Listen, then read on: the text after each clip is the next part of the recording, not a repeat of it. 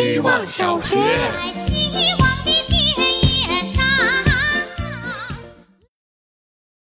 大家好，我是小婉渔舟。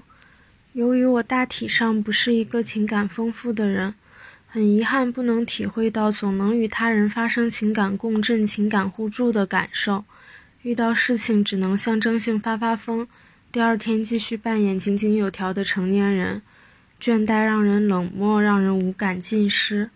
但一些心软的时刻，像冰训开始河面上第一条裂缝，可能是亮灯的单元门口流浪小猫开会，可能是看到一群成年人追赶飞走的氢气球，可能是心照不宣、秘而不宣的理解。突然间，有些东西又开始流动，我重新面对，再次认识了河流。生命之间相遇，于是活着。是的，所以我需要和别的孤岛连接，需要真切的幻觉支撑我跨过冰封期。希望小学，大家好，我是小猪包。我发现我和我身边的朋友有点不一样，好像在逻辑型人的世界里，一件事因果不一、有头没尾是很大的烦恼。但我的思维呢比较发散，一旦生活有一点小灵光，日子就好过起来。我好像可以抓着一个线索的尾巴，无限开垦，因为有大把的时间独处。我的每一分每秒都在很用力的听周围的变化，叶片摩挲星空，猫肉店试图试探大地，车铃报信归途，不一定有结果的任意漫游。因为观察细分了时间，它好像流动的更慢了一些，静悄悄的。但也是属于我的热闹，烦恼是菩提，自洽是逻辑。人间若是游乐场，盼望我来了，它航向会不会变一变？我坐我的滑梯，驶向不一样的地方。我好想知道，我会被自己的选择带到哪里去。希望小学。大家好，我是小番薯。看了这么多《Rick and Morty》，记忆最深的是如何分辨。你身边的人是真人还是外星寄生虫的方式？如果你对一个人的记忆只有美好的回忆的话，那这个人一定不是和你拥有亲密关系的人，而那些甜蜜和痛苦交织在一起的，才一定是你的朋友、家人、恋人。我自己就是这样，最亲密的人没办法做到相敬如宾，一定是眼屎都没擦掉的时候可以一起去吃早饭的人。一定是吵归吵，闹归闹，不拿感情开玩笑，又可以开任何玩笑的人。我们总会有很多爱和各种各样的矛盾，说的美好一些是羁绊。我说，那是我们总有办法给对方台阶下。我的人生有时候是爱的阶梯。希望小学，大家好，我是小何。人才是小猫小狗，因为地球施的一点小法术就欢呼雀跃，下雪了尖叫，看到金灿灿的夕阳也要尖叫。这些小法术不多见，彩票不是每天都中奖。太阳出来了，猫猫狗狗晒肚皮，我们晒被子，然后再晾晒一下自己皱皱巴巴的心情。冷了要穿毛茸茸的衣服，全缩成一团，又累又热的时候也忍不住伸舌头。我们虽然不会互相闻屁股，但是会一直闻喜欢的人穿过的衣服，应该也没差多少。我们的袜子上是猫爪的图案，睡衣后面多了条小狗尾巴。如果有小猫小狗不喜欢人类，很正常，毕竟没有谁会喜欢 copy 怪。人说给我一个支点，我能翘起整个地球。地球说彩虹是我的逗猫棒，一出现就能征服全世界的人类。希望小学。大家好，我是小麻球。眼见形势好像越来越开放了，似乎可以重新燃起对生活的期待了。最近身边发生的变动很多，好朋友突然就被调去另一个城市，连当面告别都来不及，他们就要收拾所有东西离开了。我也在想，我离开这里的时候会去做什么呢？可能去做一遍上海观光车吧。我想把上海光鲜的一面留存下来，做最后的记忆。然后思来想去，又觉得每个城市的好其实都和人有关。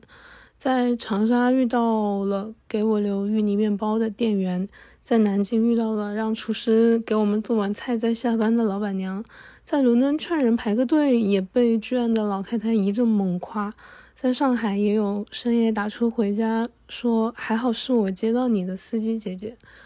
自然的打开社交，真的会遇到很多可爱的人，这也是我坚持跟谁都能唠五分钟的动力。希望小学。大家好，我是小王八蛋。离开广州的时候，几个朋友非要搞个鉴别宴，桌上推杯换盏，都狠狠留下了誓言，搞得我不像回家，像上战场。吃的不是饭，纯是上的香。有许愿让我给他找对象的，有让我有点血到广州的，还有更离谱的，让我给他表演铁栏杆。我是人，不是许愿池里的王八。王八还讲究个诚心诚意呢，他们太草率了。上飞机之前，他们多次问我要不要十里相送，我说别整没用的了，腿在我身上，搞不好明年还得回来。我不擅长离别，但是这一次就当为下次见面积攒勇气吧。希望小学。大家好，这是小 A，这是前天发生的事儿了，但我还是放不下。那天朋友在读我推荐的一本书，我们在微信上就着它聊了起来。你竟然读到的是这个重点，我本来还沉浸在狂喜中，能跟朋友同读一本书，且互相分享自己可能忽视的表达，别提有多幸福和幸运。但从朋友的角度，这句话带着深深的批评和指责，于是他直言这句话让他非常不舒服。而且强调他是因为信任，所以才对我表达真实的情感。我一瞬间涨红了脸，不知怎么回答，就一个劲儿的道歉。那几分钟，我真的觉得自己是个傲慢的花孔雀。可这件事让我一直想到今天，经历了羞愧、反思、迟疑、委屈，现在是略有点伤心的程度。我无意识地为朋友的情绪负了责，但现在我的情绪好像在向我提问：是不是应该给这段友情间的信任值扣上一分？希望小学。大家好，我是小电锯。室友的苹果十四到了，摸着手机和我说，感觉用新手机总是小心翼翼的，一点儿都没有使用旧手机那么舒服。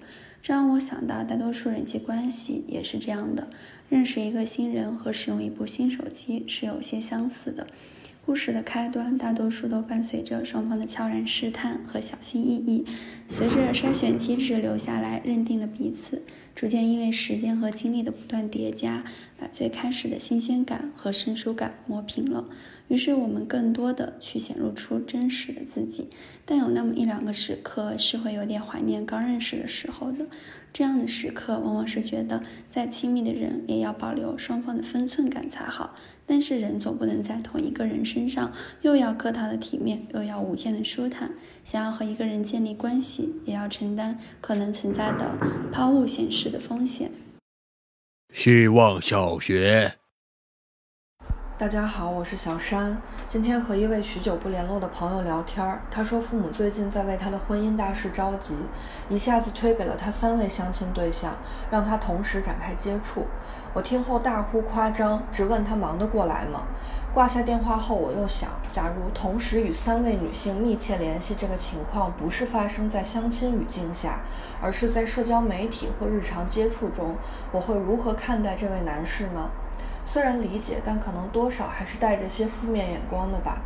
所以，当婚姻作为目的时，三心二意也变得合理化了，成为讲求效率的表现。可见，结果与过程导向果然是一体两面的。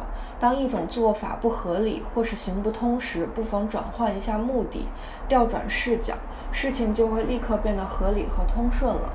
人大可不必在追求结果和享受过程这两个选择间从一而终，只需反复横跳，不断调教准心，不过是角度问题而已。希望小学。大家好，我是小红帽。终于赶上小区门口的路边摊了，一个经常会卖完的饼摊。以前太专注于他斜对面的炒粉摊了。阿姨说。还是老价格，虽然第一次买，但感觉赚了。在等待新的一锅出炉的时候，一些等不及的人选择让老板把稍微凉一点的饼加热算了。谁不喜欢秒回的东西呢？再说说我的心头好，他斜对面的炒粉，老板是一对夫妻，因为生意太好，他们是分工合作，阿姨烤串，叔叔炒粉。可能炒粉需要火候的把握，或者是调料的搭配。叔叔的手艺总比阿姨厉害一点。吃的很辣，但很过瘾。路边摊在别的地方也会碰到，但总差点意思。永远是家门口的路边摊最好吃。